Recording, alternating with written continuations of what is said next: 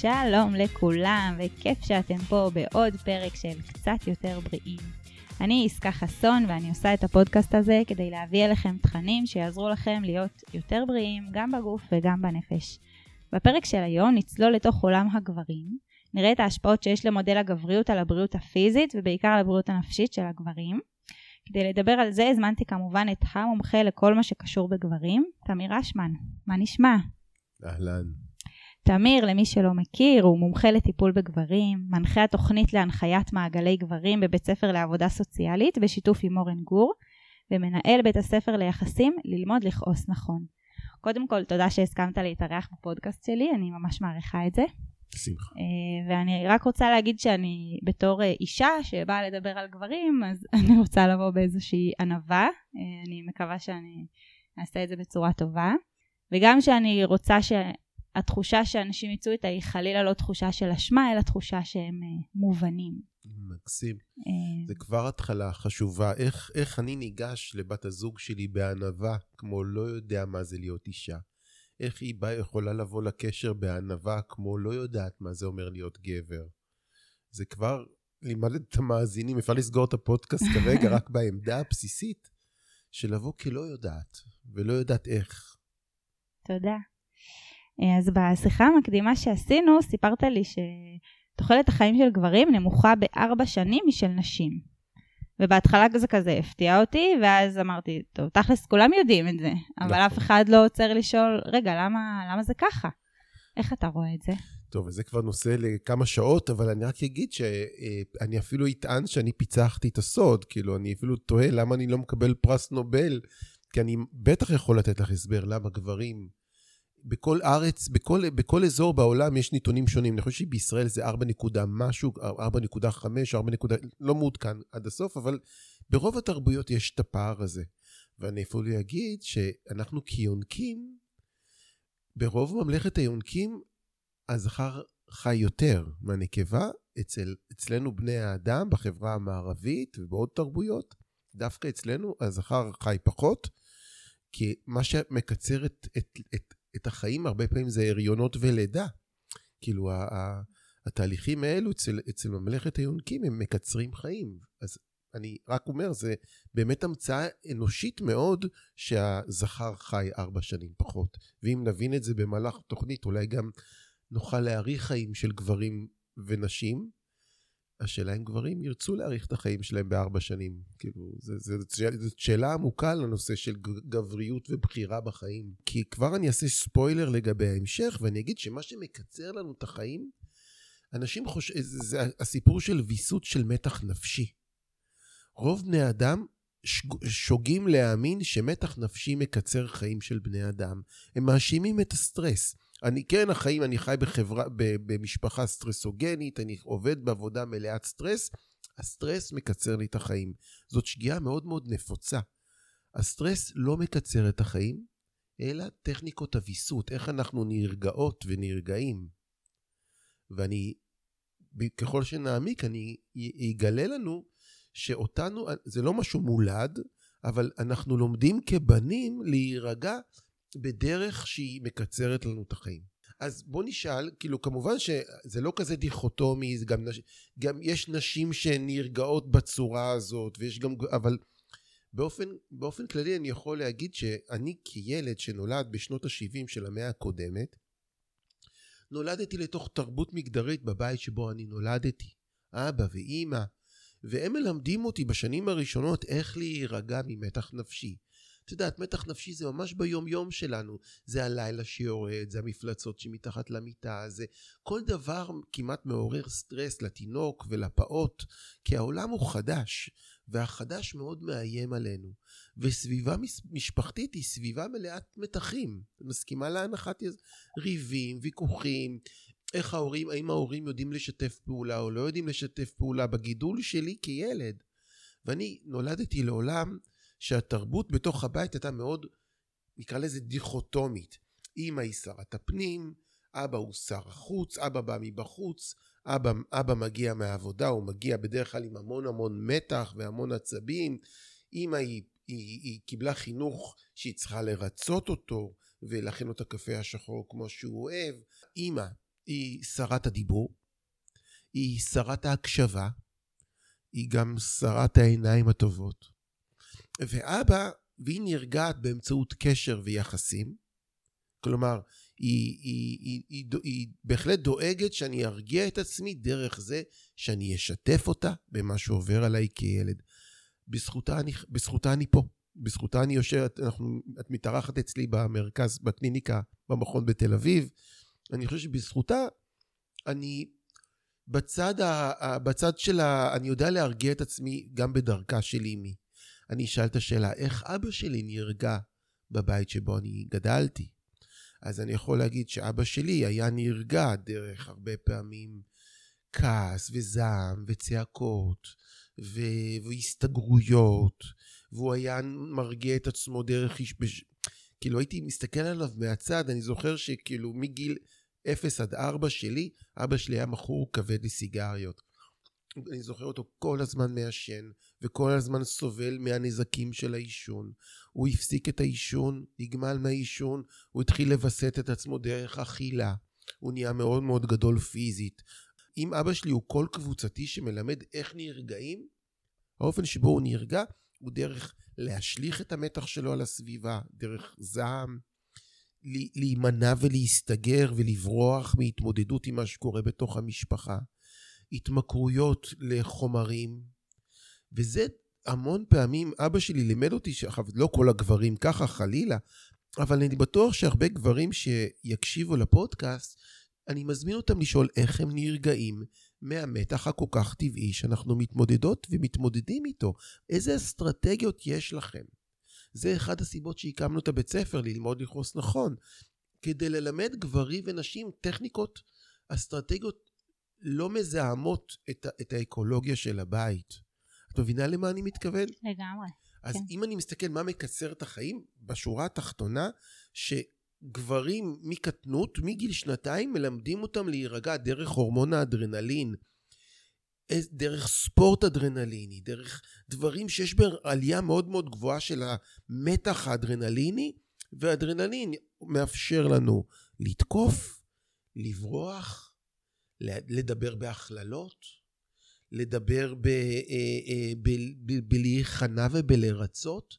האדרנלין מלמד אותנו טכניקות מאוד מסוימות, שאם הן טובות, אם זה מאוזן, נקרא לזה בחוכמה של אימי, בחוכמה של עיניים טובות, בחוכמה של הקשבה, בחוכמה של שיתוף.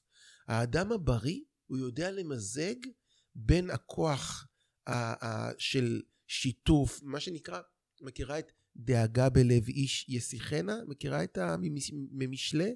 לא. אז כאילו זה פסוק עדין כזה של, כאילו כשבן אדם דואג, מודאג, במתח, אז מזכירים לנו שאנחנו צריכים לשוחח על זה, אבל גם יש פרשנות אחרת, שלהסיח את הדעת מזה, נכון? יש, אז, אז זה בדיוק אולי כל הסיפור על, על פסוק אחד. האדם טוב לו להרגיע דרך שיח ושיתוף ומתן אמון, וגם טוב לו להרגיע את עצמו גם דרך פעולות גופניות שמרגיעות את הסטרס. אבל אם אני עושה רק אחד מהם, אם אני רק מדבר את עצמי לדעת, זה לא יהיה מאוזן. אם אני רק עושה ספורט כדי להירגע, זה ממש לא יעבוד רק. אז אנחנו מלמדים איזו גישה של גם וגם. גם ללמוד להרגיע את המתח הגופני דרך תרגילים גופניים, דרך תרגילי נשימה, דרך אנטומיה בריאה לגוף, וגם דרך שיתוף והקשבה אמפתית. וגברים מקצרים את החיים. אם, אם אני רק על אדרנלין, אז אני ליטרלי מקצר את...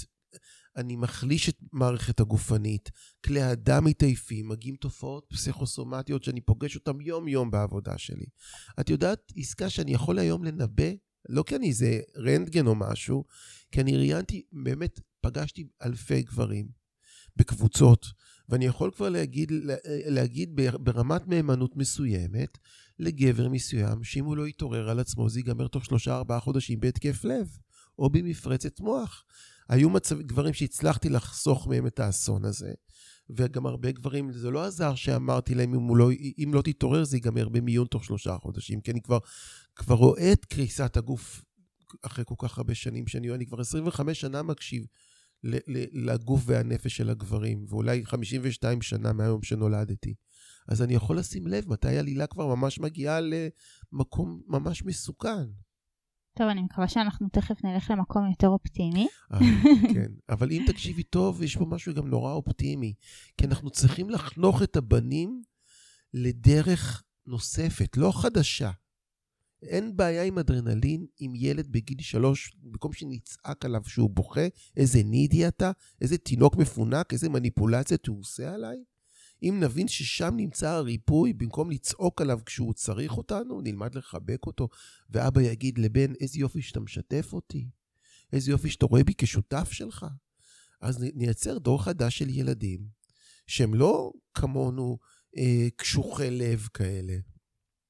זה לא כזה כן. פסימי מה נכון, שאני אומר. נכון, נכון.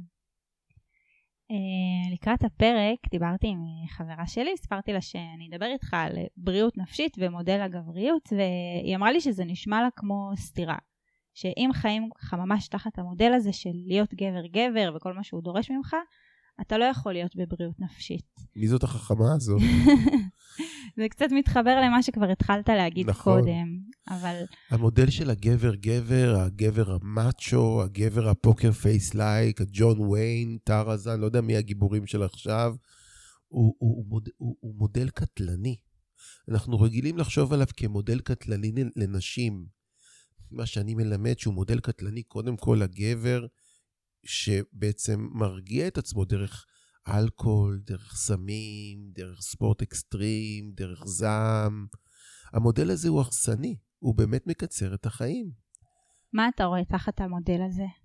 אני יכול להגיד לך שמה שאני רואה מבחינת הנתונים, למשל, אני רואה כבר, שוב, הדברים גם בשיפור, אני, לא, לא, לא עוד פעם, יש, יש לפעמים תקופות שזה משתפר, יש תקופות שזה נסוג לאחור, אבל אני יכול להגיד לך שבכל שנה 500 גברים מתאבדים, 500 בני אדם מתאבדים בכל שנה. בארץ? בארץ. 500 בני אדם מתאבדים בכל שנה. 400 מתוכם זה גברים. וואו. והנתון הזה צריך להעיר כל אב ואם בישראל. מה אנחנו עושים? לא נכון שהמוצא האובדני הוא הרבה יותר זמין לגברים, התמות נפשים, פלישתים, כאילו, הוא בהרבה יותר זמין לגברים מאשר נשים. הפתרון האובדני. אני יכול לתת לך עוד נתון, אמ, שבשירות בתי הסוהר יש 12,000 אסירים על 120 אסירות. כלומר, היכולת של גברים הרבה פעמים לווסת את עוצמת הפגיעות של עצמם, כאילו, כי הם נפגעים ונעלבים בדיוק כמו נשים, אם לא יותר. אנחנו מגדר מאוד פגיע ורגיש. אבל מכיוון שאסור לי, המאצ'ו מאצ'ו, הוא מסתיר את הפגיעות קודם כל בפני עצמו. הוא יגיד לעצמו מכה קטנה בכנף, אה, אני כלום, אה, אני לא באמת... הוא, הוא, הגבר המסורתי ברמה המגדרית, הגבר גבר, הוא מכחיש שהוא פגיע. הוא מכחיש שהוא נר, נרעד. הוא, הוא בעצם, אנחנו יוצרים פה מגדר מאוד גאוותני. כאילו, הרי מהי גאוות? אמרת, אני באה, רוצה לבוא בענווה. כמו מישהי שהיא לא יודעת. אם לגבר אסור לו, האם מותר לגברים בארץ להיות לא יודעים? להגיד, וואלה, אני ממש לא מבין בנשים, אני לא יודע איך להתקרב לבת זוג, אני לא יודע איך, אני לא יודע לענג, לבוא בעמדה של התלמיד? זה עמדה שהרבה פעמים אנחנו שוללים מהגברים פה בארץ בגלל המצ'ואיזם הלוחמני. הם אמורים לא לצאת פראייר, הם אמורים תמיד להיות עם היד האלה עליונה, החיים כמלחמה, החיים כתבוסה וניצחון. יש קושי גדול להכיל כישלונות, שאין דבר יותר חשוב מלדעת לילד להכיל את זה שהוא מפסיד. לדעת שההפסד היא חלק גדול בעיצוב שלו כבן אדם. גבריות שיודעת לסגת. זאת, אנחנו מלמדים את הבנים לסגת כשצריך. כאילו, את, את גם חיה בתוך החברה שלנו. האם אנחנו מלמדים אותם ערכים בריאים של להביא כאב לתוך מערכות יחסים? או להביא poker face like. או, איזה היסטרית את. את כזאתי, את מגזימה. כל מיני עליונות כזאת על, ה, על הצד השני. אז, לשל, אז החברה שלך צודקת, כאילו לאמץ את התוכנה הגברית הישנה זה קטלני. רבים מתגעגעים לתקופה הזאת, כל, כל מיני גבריות שמרנית כזאת, שרוצים לחזור למלוכה הפטריארכלית שהייתה לנו פעם. זה מלוכה עגומה, כי הסוער הוא גם אסיר בממלכה הזאת. אבל אני, ממה שאני רואה על הגברים היום, הם ממש לא הגברים של פעם. סתם אני אתן לך דוגמה. הלכתי עם חמש חברות להופעת סטנדאפ של סטנדאפיסטית. אישה עומדת על הבמה ומספרת כמה שבעלה לא עושה כלום ולא יודע כלום והכל הוא עושה דפוק. ולא הצלחתי לצחוק מזה כי זה ממש לא החיים שלי. Mm-hmm. ו- והסתכלתי על עוד ארבע הבנות שהיו איתי, ולכולנו יש אה, איש שהוא או שותף מלא או יותר אפילו בבית עם הילדים, ו- ואמרתי, אנחנו כל כך לא שם. אז הגברים של היום הם, הם כבר לא הגברים של פעם, אבל יש עוד דרך ארוכה ממה שאתה מתאר. אז קודם כל, אבל כל מה שאת אומרת הוא מדויק, ברוך השם שכך, כאילו, אבל את מדברת על תפקידי, תפקידים מגדריים, שיש כן. שינוי בתפקידי המגדר בתוך הבית, נכון? כן. שזה כבר לא דיכוטומי כמו שאני גדלתי, שאבא הוא בחוץ ואמא היא בפנים, נכון? נכון. גם האבא בפנים. הקורונה, דרך אגב, עשתה עוד שינוי, היא הכניסה עוד יותר חזק את האבות לתוך המשפחה. כאילו זה יצר עוד תנועה של, של עבודות מהבית, והאבא הרבה יותר נוכח. אז זה, זה שינוי חיובי, נכון? כן. השאלה היא אם זה נותן לגברים עוד צעד לקראת דברים נוספים. אני, מהמקום שלי, אני אגיד שאני רואה תנועה מרגשת של גברים בארץ, שמבקשים, אפרופו התוכנית שהקמנו באוניברסיטת תל אביב, כאילו יש היום כל כך הרבה מעגלי גברים בארץ, גברים באים למעגלי גברים, גברים לא מוכנים להיות האבות, כבר לא רוצים להיות האבות ש, שהיו להם, שלא הכירו כל כך את הילדים, והיו יותר אה, אה, אה, חכה חכה שאבא יבוא, זה כבר לא האבות שאנחנו מוצאים פה בארץ, אבל, האם יש, קודם כל, האם יש אבל? האם את מוצאת אבל מול מופע הסטנדאפ הזה? אז תפקידי מגדר משתנים. וזה כבר לא דיכוטומי שרת הרווחה מול שר, שר הביטחון. אבל מה את כן מגלה? כאילו, עם, עם, עם האבות, כאילו, האם הם, הם, הם, הם, את רואה יותר, נגיד, ביטויים של רגש? האם את רואה את בן הזוג בוכה? האם... אצלי פחות, ואני יכולה לספר על כמה דברים אה, מהמקום שלי, ואני אפילו ניקח את זה, רציתי לדבר על המקום של בקשת עזרה. Mm, מעולה, מקום מעולה. אני רק אגיד לך, יסקה, שאם אנחנו פותחים פרק על, על נושא של גברים ובקשת עזרה, כן. זה ייתן לך עוד הסבר גם למה גברים חיים פחות.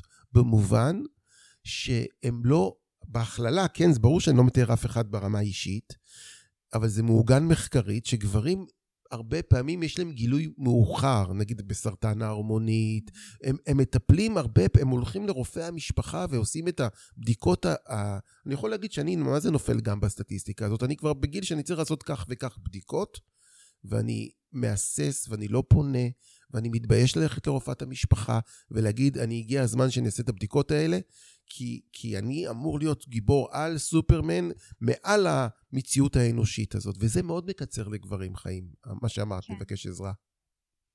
אז אני רוצה לספר כמה דברים על האיש שלי, אה, באישורו כמובן. אה, יופי, מעולה. אה, אז נגיד שאנחנו הולכים לאיזה מקום ואנחנו מסתבכים ומתברברים ולא מוצאים את הדרך, אז אני כמובן אומרת, אה, בואו נפתח שנייה חלון, נשאל מישהו, כל בן אדם פה יודע. והוא, לא, לא שואלים אף אחד. ונמשיך להתברבר ולא נשאל אף אחד, כי אנחנו חלילה לא נבקש עזרה. הוא אומר את זה על עצמו. אה, אז אני מוסיפה את זה, אבל מוסיפה. הוא אומר, לא שואלים. לא. Mm-hmm. מסתדרים לבד. כן, וממקום מאוד, אה, כאילו, אני גם רואה, הוא נהיה מגויס כזה. עכשיו לא שואלים. Mm-hmm. אה, כאילו, זה לא פתוח לדיון. אני אגיד, מכניס אותו לסטרס. כן, נכון.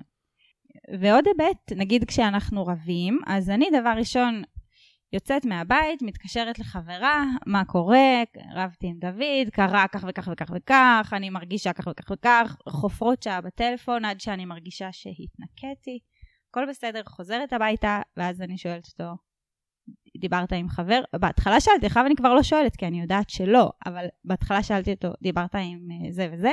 לא. דיבר... למה אתה לא מדבר עם החברים שלך? לא מדבר איתם. ואני רואה את המקום הזה של מה פתאום שאני אודה שמשהו לא טוב לי בזוגיות. Mm-hmm. אז, אז כל, זה סתם נקודות קטנות ויכולתי לתת עוד הרבה יותר, כן, על המקום הזה של אני לא אומר שקשה. לא מוכן להודות בזה. מחזקת את מה שאמרתי בהתחלה.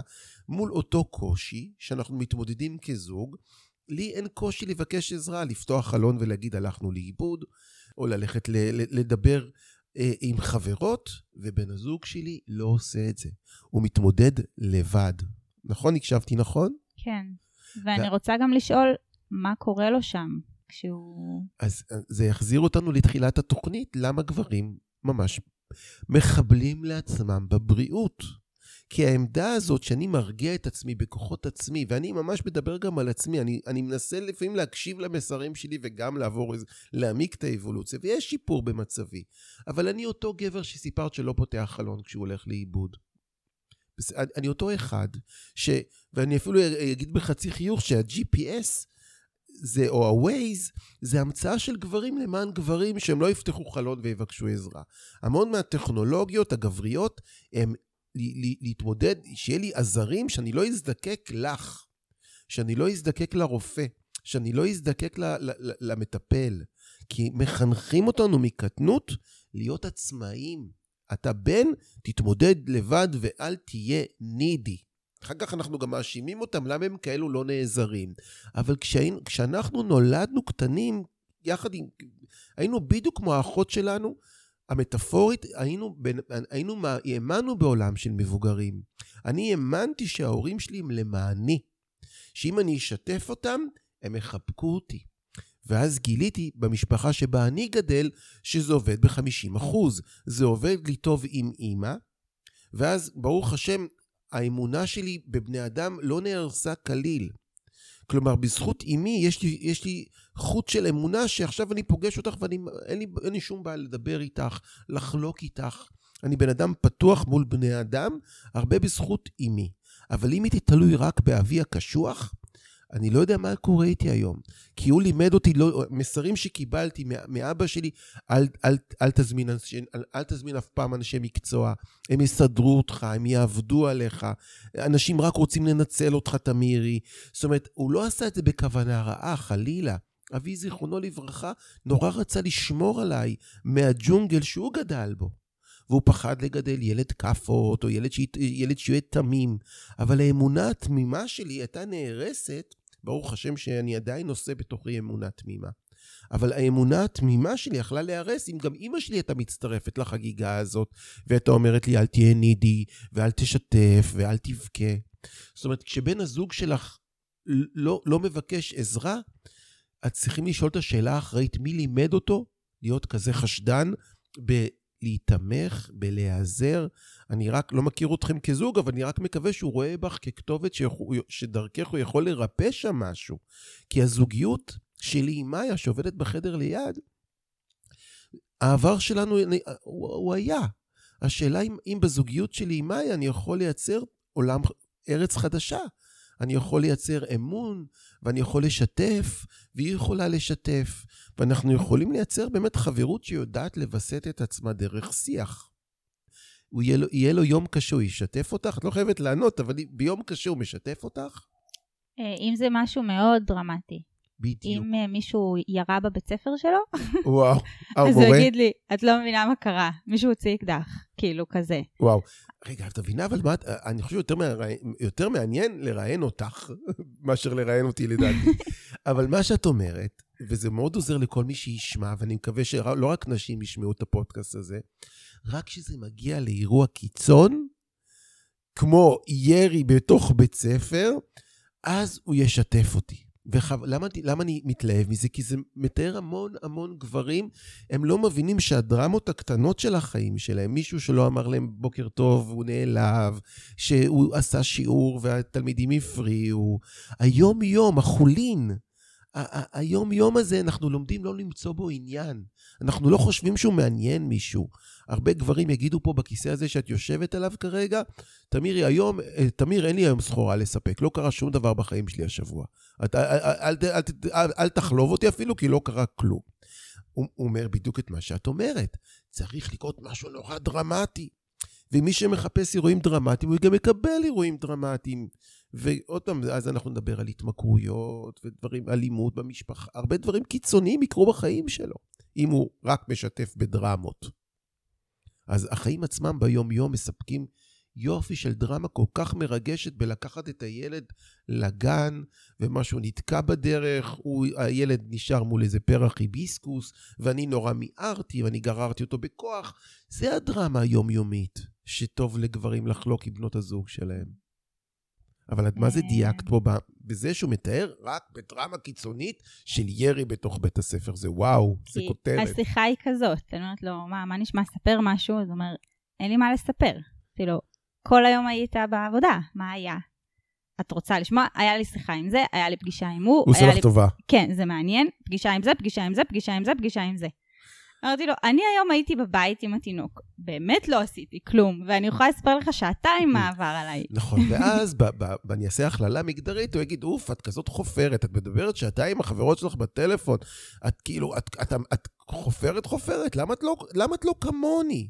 עכשיו, מה שקורה לפעמים ב, ב, בטרגדיה בין המינים, שכל אחד רוצה להוליך את השני לארץ שלו. את שייכת לממלכת הדיבור והשיתוף, ולהסתכל על הפרטים הקטנים, ולדבר על ניואנסים של צבעים, את יודעת, כתום אפרסק וסגול חציל, ואותנו מחנכים לדבר ב- ב- ב- בדברים כזה כלליים יותר. ואז כשהוא אומר לך, מה את חופרת, למעשה הוא מקנא בך, הוא לא מודה בזה. יכול להיות שגם את מקנאה בו על ההתמודדות הסטואית הזאת, על, ה, על זה, על, כאילו, אני אומר, האומנות של זוגיות זה בעצם אומנות של אלכימי, של האינטגרציה. שאת גם לוקחת, הוא גם מביא איכויות לתוך הקשר. איכויות של להיות detached, לא תמיד ננגע, לא תמיד לעשות דרמה מכל דבר. את מביאה איכות של להכיר בדברים ולתת תוקף לדברים. האמצע ביניכם מיילד משהו מאוד מאוד בריא. הצרה היא שאנחנו מנסים לכפות אחד על השני את ה... את, ה, את הארץ של, של כל אחד. אוף, אתה כזה נכה רגשית, אתה כזה, אתה, אתה, אתה כל דבר, כאילו, מתחיל כאילו מלחמה בין המינים, בין המגדרים. כשאני חושב שכל צד יכול לקחת מהתפארת של כל מגדר.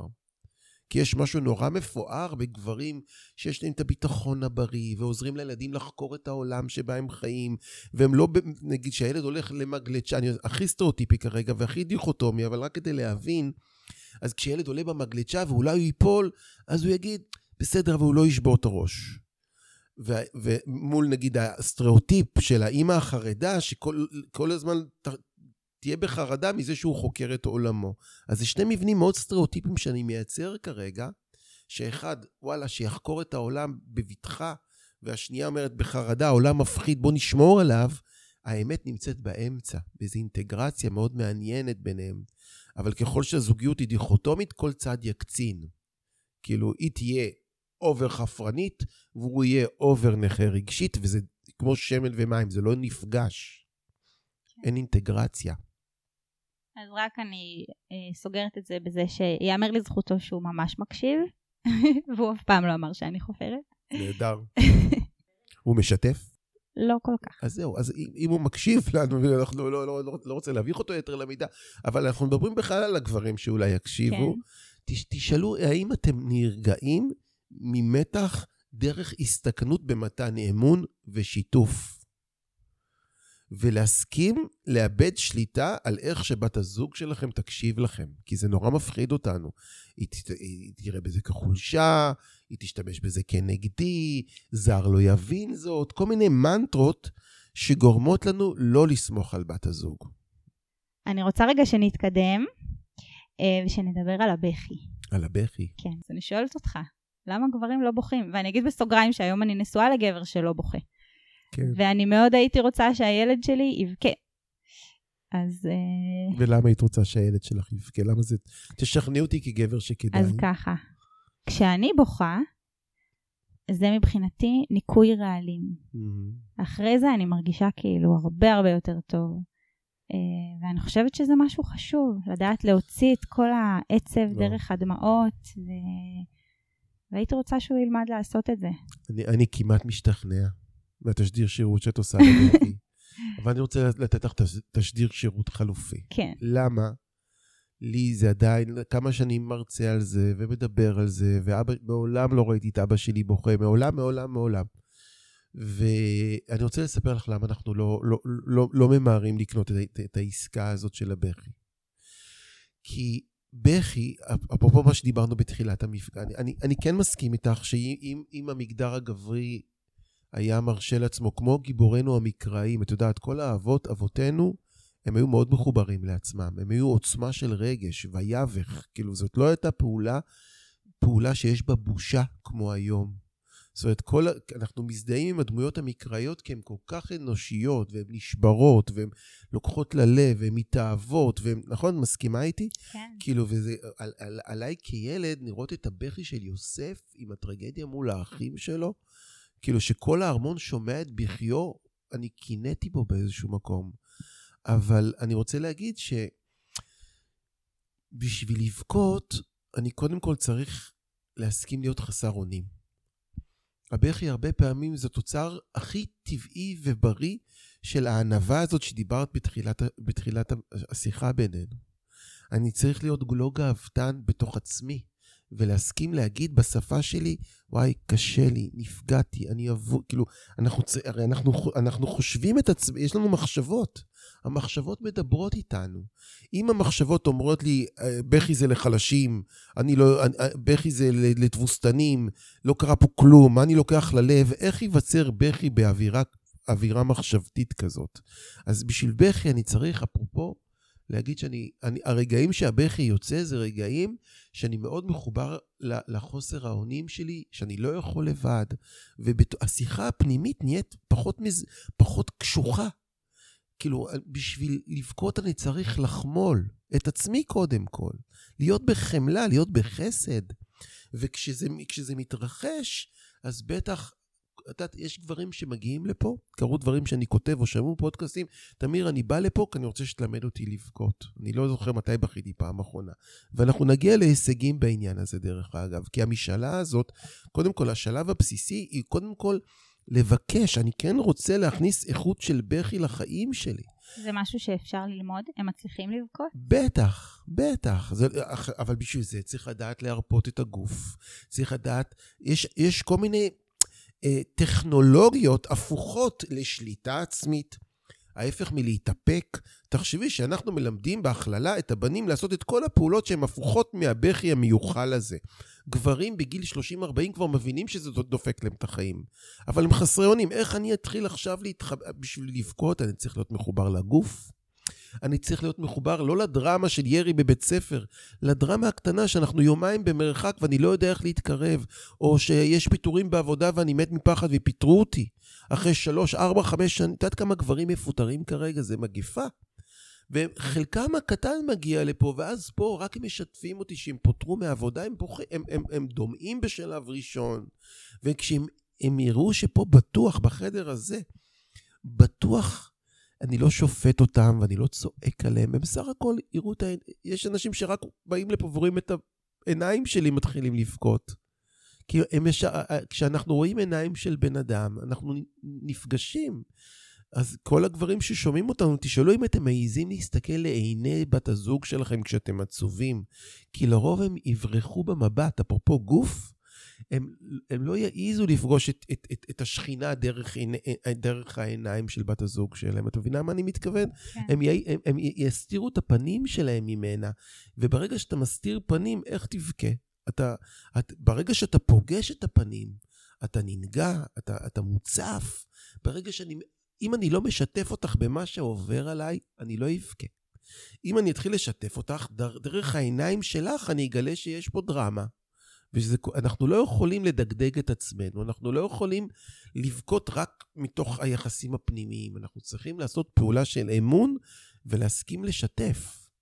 אז בקיצור, זו שאלה מאוד רצינית. אבל למה אנשים לא רוצים, כאילו אני לא השתכנעתי שכדאי לא לבכות, כן? למה אנשים לא רוצים לעשות את הצעד הזה?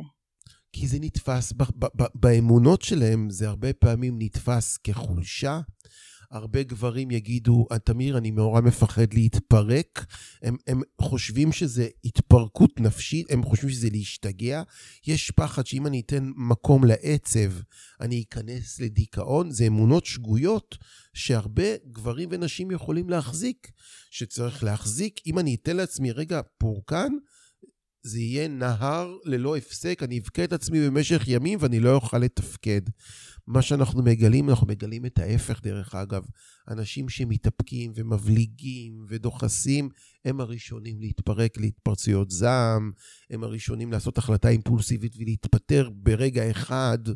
דווקא אותם גברים ונשים שנותנים אמון ומשתפים, הם, הם, הם פתאום, כמו שאת אמרת, זה מזקק אותם. כשאדם מתחבר לכאב והוא חסר אונים ובוכה, ויש לו בת זוג או בן זוג מכילים, זה חוויה מרפאת. יש, כשגברים מגלים את זה, זה כמו מגלים צעצוע חדש בבית המקדש הפנימי שלהם. שלהם. וואו, זה... אני פתאום, אני רואה צבעים, אני רואה גוונים. זאת אומרת, הניכור מעולם הכאב ומעולם הרגש הגופני, בערך איזו פעולה מאוד גופנית. זה אפילו קצת מזכיר אנטומיה של להקיא. הגוף מקיא את החוסר האונים החוצה, וכשזה, כשזה, כשהוא חי בחברה בריאה, הוא מחובק, והוא מוכל, והוא, והוא מקבל אהבה מבת הזוג, וואי, איזה מרגש, איזה, וואו, זה, כאילו, מפארים את הגבריות המורכבת הזאת, ולא הגבריות הדו-ממדית, הכל שטויות, יום הולך, יום בא, יש עוד אלף כמוהו. כאילו, הגבריות הזאת היא, היא באמת מעלה עובש בעיניי, היא לא, היא לא עובדת. אני רק אגיד לך שעשו מחקר על הגבר הישראלי, מתי, גבר, מתי אבא שלי היה מרשה לעצמו לבכות, הוא לא ניצל, לא ניצל את הקופון, אבל עשו מחקר עלינו הגברים בארץ. אנחנו, תראה, אנחנו חיים בחברה קשוחה. החברה הישראלית היא מוגדרת כחברה פוסט-טראומטית. היא חברה מאוד שנפצעה בעברה. אז בחברות פוסט-טראומטיות הגבריות נהיית הרבה יותר מצ'ואיסטית, זה גבריות לוחמנית. זה גבריות ש...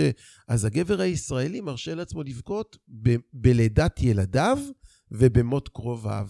תראי באיזה דרמות הגיבורים הגבריים המקומיים מרשים לעצמם לבכות. אני יכול להגיד שהייתי פעם כזה, עשיתי דרך מאז, יש לי עוד דרך הרבה יותר ארוכה להיות עוד יותר בענווה רגשית. ו- ולאישה מותר לבכות ואפילו להגיד, אני לא יודעת למה אני בוכה. ואני מקנא בכם. את יודעת, הטישו הזה שאת רואה פה, את רואה את הקופסה הזאת? אני בערך פעם כן. בשבוע מחליף אותה. באות לפה נשים, באים לפה גברים. הגברים משתמשים בזה לרוב כשהם מצוננים, או שהם כבר עברו תהליך וכבר... הם פשוט לפעמים, את יודעת, יש, יש גברים שפשוט הדמעות זולגות מעצמן. איזה כיף, איזה, איזה, איזה נכון. רמת חופש זאת. אבל את יודעת, נשים יש להן גם סיפור, שהן לא יודעות לכעוס הרבה פעמים. הן לא יודעות להציג, כאילו, גם הם עוברים מסע מגדרי בחברה השמרנית, נקרא לזה. כן. זאת אומרת, אני לא יודע אם את יודעת לכעוס, להציב גבול, אם, אם את יודעת, אה, לבכות את יודעת, אה, אשרך, באמת אשרך, אבל את יודעת אה, להיות אסרטיבית, להשתמש ב, ב, ברגש הכעס לטובת יחסים. אני לגמרי מלא פעמים אגיד לדוד בוא כשאני צריכה שמשהו יקרה, כשהילדים יסדרו כבר ולי הם לא מקשיבים, לגמרי. Mm-hmm. אבל אנחנו פה היום מדברים על גברים, זה לא אומר נכון. שאנחנו אה, לא מושלמות אה, חלילה. לאבולוציה, לא נדרשות לאבולוציה. כן, לגמרי. אז שאלה אחרונה שלי אליך, אם יכולת ללחוש לכל ילד בעולם איזה משהו קטן באוזן שילך איתו. וואו. מה זה היה? אני יכול לקחת שנייה על זה? כן, בטח. אז היום ראיתי ברחוב שתי ילדים קטנים מתוקים, אפילו צילמתי אותם מהגב, עם תיקי גב ענקיים, הולכים עם אבא, אני לא מכיר אותם, אבל זו תמונה כזאת שפתחה לי את הבוקר. הייתי לוחש להם, קודם כל, מי שאומר לכם שאתם לא בסדר באיך שאתם, אל תקשיבו לו, אתם בסדר גמור. אתם יכולים לעזור לאבא להבריא בזה שתלמדו אותו איך להרגיש ואיך להיות סקרן. אז מה, אני, אני לוחש לב, לבנים ולגברים, לבנים? לבנים, אבל שילך איתם כן. ככה. אז קודם כל אני אלחש, אל תשכחו את החיבור שלכם לגוף, ולגוף הרוקד שלכם. אם אתם שומעים אותי עכשיו בגיל שלוש וארבע, אתם כולכם רקדנים. אתם רקדנים. אתם יודעים לעשות דברים נפלאים עם הגוף. אתם יודעים לחוש אותו, ולצהול אותו, ולבכות אותו, ולכעוס אותו, ולרטון אותו. ו- ו- ויש לכם עוצמת גוף מפוארת. אל תצמצמו אותה להתקפה או לבריחה, לבריחה. זה נהדר שתרצו לשחק בכדור. כדור זה נהדר. אתם תהיו רקדנים עם כדורגל ועם כדורסל, אבל אתם יכולים גם לרקוד גם בלי כדור, ולהביא את השירה, ולהביא את הריקוד, ולהביא את השמחה הגופנית ואת הכאב הגופני, ואז תחיו ארבע שנים יותר. כי החיים שלכם יתקצרו אם תתחילו להפסיק לרקוד, להפסיק לשיר, להפסיק לדלג. אל תפסיקו לדלג. זה מה שאני אגיד לילדים.